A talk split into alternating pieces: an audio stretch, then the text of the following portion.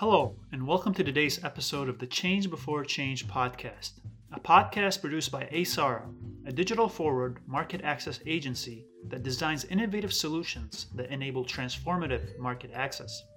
The Change Before Change podcast will look to highlight and address new technologies and innovations that will impact our healthcare ecosystem. We will be assessing health economic patterns, discussing market access trends, and providing a global perspective on healthcare issues and news. I'm your host, Fadi Manuel, and I will be interviewing thought leaders and experts in the pharmaceutical and healthcare industry to uncover and understand the ever evolving global health landscape. Today, we will be discussing integrated evidence generation planning with our guest Gavin Outteridge. Gavin boasts a 19 year experience in the pharmaceutical industry with leadership roles at Pfizer, Kinapse, and now at AESARA Europe. Gavin has served clients in many functional areas, including clinical development, regulatory and medical affairs, pharmacovigilance, and value and access. Welcome, Gavin. So, if we could start first by simply defining what an integrated evidence generation plan entails. Hi, Fadi. Thanks for having me on. Look, I think the analogy I'd use is, is that of the uh, is that of a symphony orchestra, right? You know, you have the, the strings, the woodwind, the brass, the percussion, um, and you need all of those for the depth, the complexity, you know, the richness of sound, you know, to, to, to realize, I guess, you know, in, in, in that setting, the, the, the composer's vision. And, and, I think it's a fairly straightforward analogy to then, you know, reflect the sections of the orchestra to the uh, functions or, or, or, disciplines of a uh, pharmaceutical or biotech company um, you know, as I was talking about, you know, I've, I've, worked over the years, you know, not just at, you know, Pfizer as an employee um, and with other, you know, top five, top ten pharma companies as a as a consultant, was also sort of, you know, the mid mid-sized, you know, still global specialty pharmas and biotechs, you know, right down to clinical stage biotechs, you know, developing their their first product in its in its first indication. And, and I think whether you have all those functions in house as as the, as the biggest companies do, um, or whether you have to you know hire some of that expertise in, you know, European regulatory expert or you know an, an HTA strategist when you know you you can't quite employ one yet as a you know funding round to funding round small uh, you know innovative biotech. Nevertheless, you know you you want to get all of those all of those insights in. Um, you know, in the in, in the largest orchestras, in the you know distinctive uh, distinctive pieces. You know, maybe you're layering on a, harp, an organist, a, a choir. Um, you know, the, you can take the analogy as far as you want, but um, but I think it's reasonably reasonably straightforward to to draw the connection. You know, take away any one of those sections, you know, particularly the core sections, and and you know, it, it just it just won't sound the same. It won't it won't reach as far as you want it to. It won't have anywhere near the same effect. And I think when you're when you're planning your, your, your evidence generation, right, all of those all of those key disciplines have a different perspective, a different um, special set of skills. Um, each of them is thinking either about a slightly different stakeholder, decision maker, customer group, um, or thinking about it in a different a different way. You know, and of course, you know, it's it's it's regulators, um, it's uh, it's healthcare practitioners, uh, and, obviously patients. From the HTA market access perspective, the HTA agencies, the payers, you know, the, the pricing and reimbursement authorities, um, or, or, decision makers, you know, in, a, in, a, in public versus private settings. Um, quite often, and increasingly, we're seeing this where you know different modalities are coming through, such as you know the um, the one-time administration curative gene or cell therapy. You know, your your traditional payer decision maker, for example, um, you know, is used to deciding on whether you know we can spend I don't know a few thousand pounds a month or a few thousand dollars a year even um, you know per per patient, and then suddenly when it's getting up to you know seven figures, I think we we have products now on the market just over the two million dollars a throw price tag. Actually, there's a whole different level of decision maker um, that has to be thought about, that has to be accessed, that has to you know get buy into that, and I think in um, you know, taxpayer-funded healthcare systems, like, uh, as, as, as we have in much of Europe, you know, you're getting, you're comfortably getting right up to the, the health secretary on those kinds of decisions, the health minister, maybe even the finance minister, maybe, you know, the, the, the highest official in the, land is, is getting involved in some of those decisions because it's fundamentally changing changing the way um, that you, you you pay for healthcare delivery. So you know, taking a a stakeholder or decision maker or customer led approach, um, recognizing that you know medical, thinking about patients and, and, and, practitioners, you know, in a in a in a very um, sort of a sort of, sort of health oriented way. Um, you know, perhaps commercial is, is, is thinking more um, you know, about those uh, perhaps similar similar groups with a slightly different lens and perhaps more you know on, on, on the financing side of it. You know, value and access, payers and HTA bodies, and obviously regulatory strategy um, coming in with what, what the regulators are going to need to see. The downside of sort of leaving those those silos or, or, sort of leaving those functions in silos to do their to do their own thing. Um, I mean, there are several several downsides to that. I would say, um, and I think you know one of them is the risk of you know conflicting conflicting evidence and conflicting messages um, making it, it, you know it difficult for for any one decision maker to um, you know see what the see what the story really is and, and, and pick out that that thread, particularly where you have you know commercial thinking about uh, what are we saying to patients and physicians and, and medical similarly thinking about what what are we saying to patients and physicians, you know, and then you have you know market access saying, well, okay, well, we, we, we need to know what physicians are thinking because they're going to inform the HTA process. You know, rapidly you can see that, albeit from a different lens and a different different skill set. You know, if you have three parts of your organization engaging in an unaligned, uncontrolled way with one external customer group, you know, confusion can very can very easily reign. So, so some alignment on that is uh, is pretty important. Thank you so much for that thoughtful answer, Gavin. Could you please expand on additional shortcomings with the current evidence generation approach? I think the um, second big big issue with not integrating your evidence generation planning that is sort of a, has been a feature of the, the heavily functionally oriented organization in the past is where you're saying, okay, well, you know, this group of people over here, it's you know, maybe it's clinical and regulatory, you know, it's, it's your job to get regulatory approval. So you design the evidence and, and take it up to, to that point. And then and then you folks over here, maybe it's you know, commercial HEOR and market access. It's your job um, uh, to you know to get uh, you know reimbursement and, and, and uptake. Um, so once we've got regulatory approval, we'll take the decision that your your studies can can begin and, you can go you know design that. You know the, the, the big issue with that is is that is the lag time. You know, and I think most high performing companies or and, and, experienced practitioners, you know, who, perhaps been around the industry a while and you know, some of our clients are, are, very experienced people who've been at big global pharma companies and are now running clinical stage biotechs. biotechs you know, they, they understand um, you, you can't, you just can't have that have that lag time. Um, you want fast uptake. Um, you want speed to patients or speed to market. Again, depending on your on your lens um, being being patient centered or financially centered. Usually it's both together, right? Um, yeah, so that, that that speed to uptake, you know, you can't be waiting until after regulatory approval to start thinking about you know evidence for access, evidence evidence for value.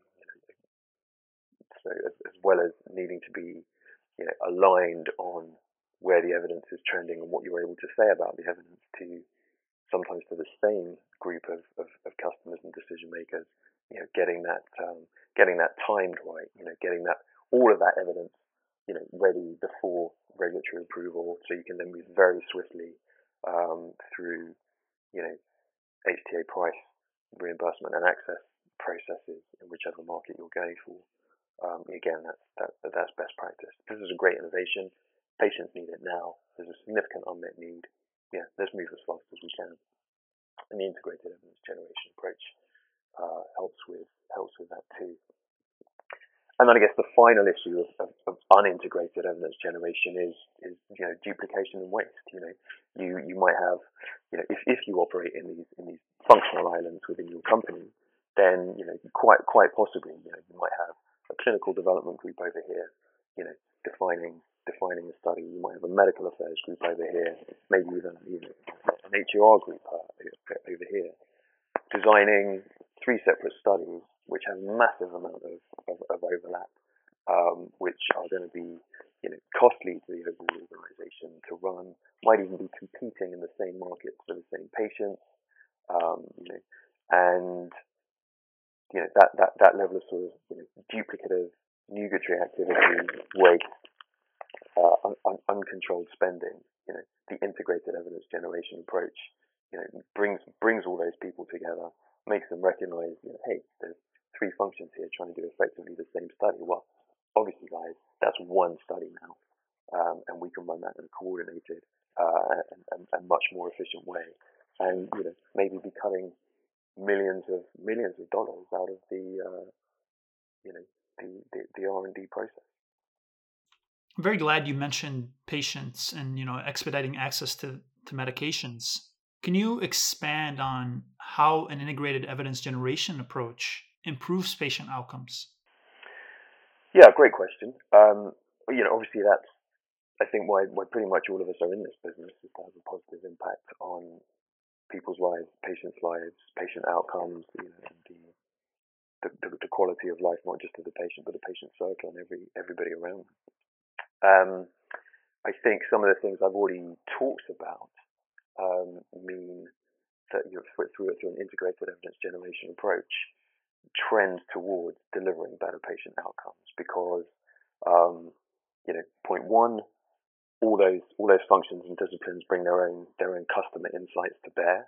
So it's much more likely that things like you know endpoint selection, study design, um, uh, you know, geographic reach of the study study program, for example, clinical development program, you know, those are therefore much more likely to be addressing, you know, what's what's really important to patients, you know, the, the key unmet needs um, that, that that still exists with the with the standard of care, or you know, the sub the subpopulations that don't have anywhere near the same you know, benefit from the, the standard of care as, as, as, as perhaps, you know, those, those who are benefiting. Um, and, and, and the ability to, as I said before, you know, be aligned around, you know, how you, how you shape and communicate that integrated evidence, you know, at the back end.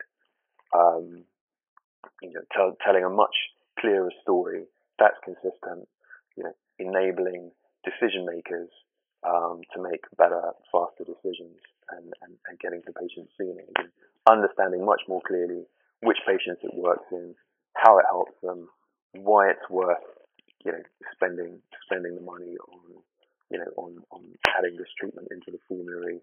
Um, all of that you know absolutely combines to uh, to improve improve patient outcomes um, and you know, speed of speed to patients as well. Obviously, obviously a benefit, particularly where there's, you know, perhaps there's nothing. You know, we, we do a lot of work in the rare disease area. Um, a lot of those you have no standard of care, um, and patients need something you know now, yesterday, not uh, not in six to twelve months, eighteen months time. You know, when we're two, three years, when we're when we're letting sort of you know post licensure studies play through to give us enough evidence to you know get reimbursed. You know, have that have that reimbursement ready evidence ready, um, so you can you can pop it in as soon as you're allowed to based on the regulatory process. And obviously in the UK you're allowed to start the uh, you know the HTA reimbursement process in advance of regulatory uh, approval. So there's the, the minimum the minimum lag time. And we have you know we have looked at, across markets, or you know, colleagues and I did in the past. Um, you know the biggest the biggest factor in lag time between regulatory approval and reimbursement decision making was just the company being ready to, you know, submit to the, the HTA and reimbursement authorities. Um, so, you know, there's a there's a clear um, sort of, you know, ownership on the part of the, the, the sponsor and manufacturer of the company. Again, big pharma to small clinical stage biotech. You know, if you get integrated evidence generation planning right, you're ready to submit for, for HTA and reimbursement, you know, much, much earlier, and you can get to patients much, much quicker. That clearly benefits patients. Now, I feel like we've covered a lot of great benefits and you know outcomes that this type of approach can have. But I know with every new initiative, there's potential challenges that face it. So, what are the challenges that you've seen uh, come with this new type of you know evidence generation planning? Yeah, look, there's, there's no perfect uh, there's no perfect solution, and um, you know a lot of best practices are, are not that easy um, are not that easy to accomplish. Otherwise, you know everybody would uh, everybody would be doing them already. Um, I think if you're um, you know I've seen this um, you know over my career repeatedly you know large global pharmaceutical companies with you know strong functional structures or maybe geography oriented structures rather than sort of multidisciplinary TA structures. You know find it find it harder harder to do this. Um, and there are organizational governance process decision making boundaries you know in the way um, which which need to be overcome. Uh, and sometimes you know that's where that's where having an expert consultancy, you know, coming in can can help because you have that that honest broker, you know, um, helping to facilitate decision making across these these functional barriers, break down those barriers, ensure that everybody who ought to be invited to the table, you know, is is at the table to get a, a, a truly integrated evidence generation uh, plan up and running. Um, I think the second one that, that, can be a little bit related to that again is around you know not just the organizational um, you know functional boundaries reporting lines and so on getting getting all the decision makers to agree. Um, you know sometimes it's about understanding what the processes are you know across that you know protocol approval committees other other sort of cross functional governance bodies um, making sure that you understand how those work um, making sure that you do the um, you know, do the work outside the meeting. You don't just you know rock up in the meeting for, for with, with, with an ask, um, but that you know by by engaging um, representatives of those functions in an integrated evidence generation planning workshop, and then sending them back out to advocate within their own teams with their with their peers and superiors. You know, you can make those those cross functional processes work really, really very very smoothly at the end of the day. Um, but if you if you don't understand them, you try to you know sort of fight against them rather rather than work with them, um, then you know that that can be a that can be a barrier to this as well. I think there's also a certain amount, frequently, of sort of entrenched um, feelings of ownership and, and, and decision making, um, and where um, some executives have felt, you know, I get to make a decision about this. Um, that can be you know another another sort of behaviour that needs to be needs to be broken down. And then, and then I think in you know in those instances it's the classic what's in it what's in it for me, you know, um, kind of diplomacy that uh, that has to be done. Um, no, no one likes to sort of lose lose power, but if that they think they they have or they're they, they're used to wielding.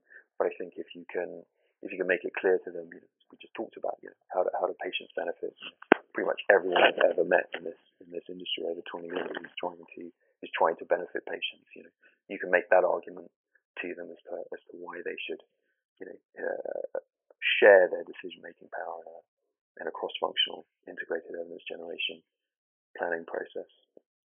Um, and also, you know, talk to them about well, you know, how are you incentivized? What are what are your objectives? You know, this comes back to one of the organizational boundaries I talked about earlier. You know, if I am function X am entirely incentivized by regulatory approval, or, or you know, no, no one's uh, you know, incentivized by, by just one thing normally, but you know, perhaps um, slightly complicate it and make it real. So regulatory approval, you know, at the at the lowest possible spend. Well, anything that you're asking me to put in the trial and approve and spend money on that isn't going to help me get regulatory approval, I'm sort of incentivized to to not want. But if you can create those um, cross-functional incentives um, and you know make get everyone bought into you know look it's, it's not just regulatory approval of this product, but it's reimbursement of this product and its uptake of this product. Okay, well if I have multiple incentives and they're shared across multiple functions, then you know we're none, none of us are going to get a bonus. You know, making it making it purely capitalist in that way. None of us are going to get our bonus unless all of us you know, meet those objectives.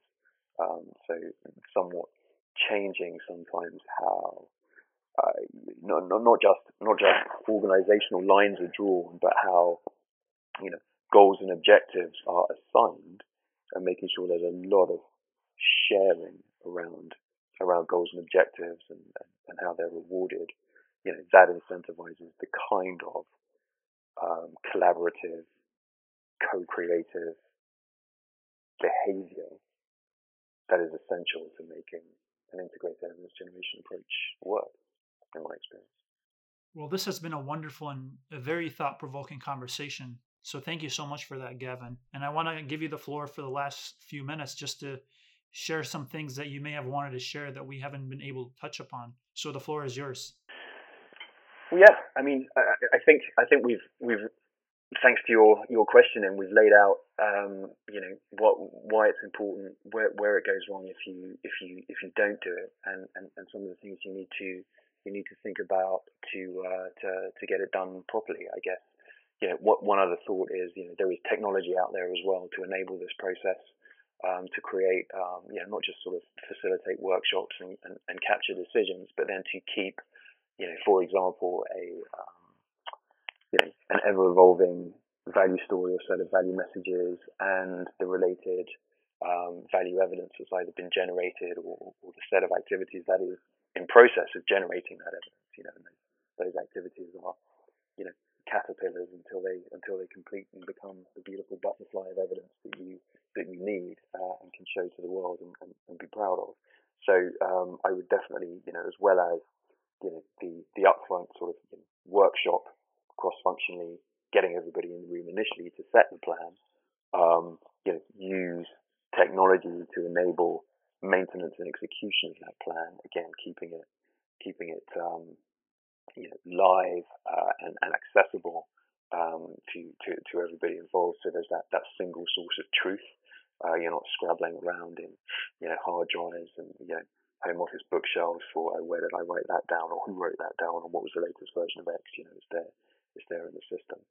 Um, and then, you know, obviously, you know, closing the loop at the back end, you know, every every function brought in their stakeholder decision maker and customer insights at the beginning. Um, and let's let's keep all that in mind, you know, and loop back to that when we've got the evidence and when we're when we're communicating it out at the at the back end. Um, so yeah, that's I guess that's how I'd summarise it, and um, you know, I hope that's um, I hope it's been interesting for you and uh, and and you know useful useful insights for for any listeners who are you know embarking on an evidence generation journey you know in the in the near future. So uh, I leave you with you know further further reading. By the way, um, there's a great great article on this in um, Journal of Comparative Effectiveness Research from back in 2017. Uh, a good friend, a former client of mine, uh, Skip Olsen of, uh, of Novartis, you know, lays out in, in writing, you know, a fair amount and, and a few other things uh, beyond what I've been talking about today. So, um, you know, do check out that um, Olsen paper from, from 2017 in the Journal of Comparative Effectiveness Research. It's, uh, it's a good I think nicely complements what we've uh, what we've talked about here today. But uh, thanks very much for having me. Thank you so much for listening to today's episode. Make sure to subscribe and leave a review for our podcast if you enjoyed this content. I look forward to seeing you on the next episode. Take care.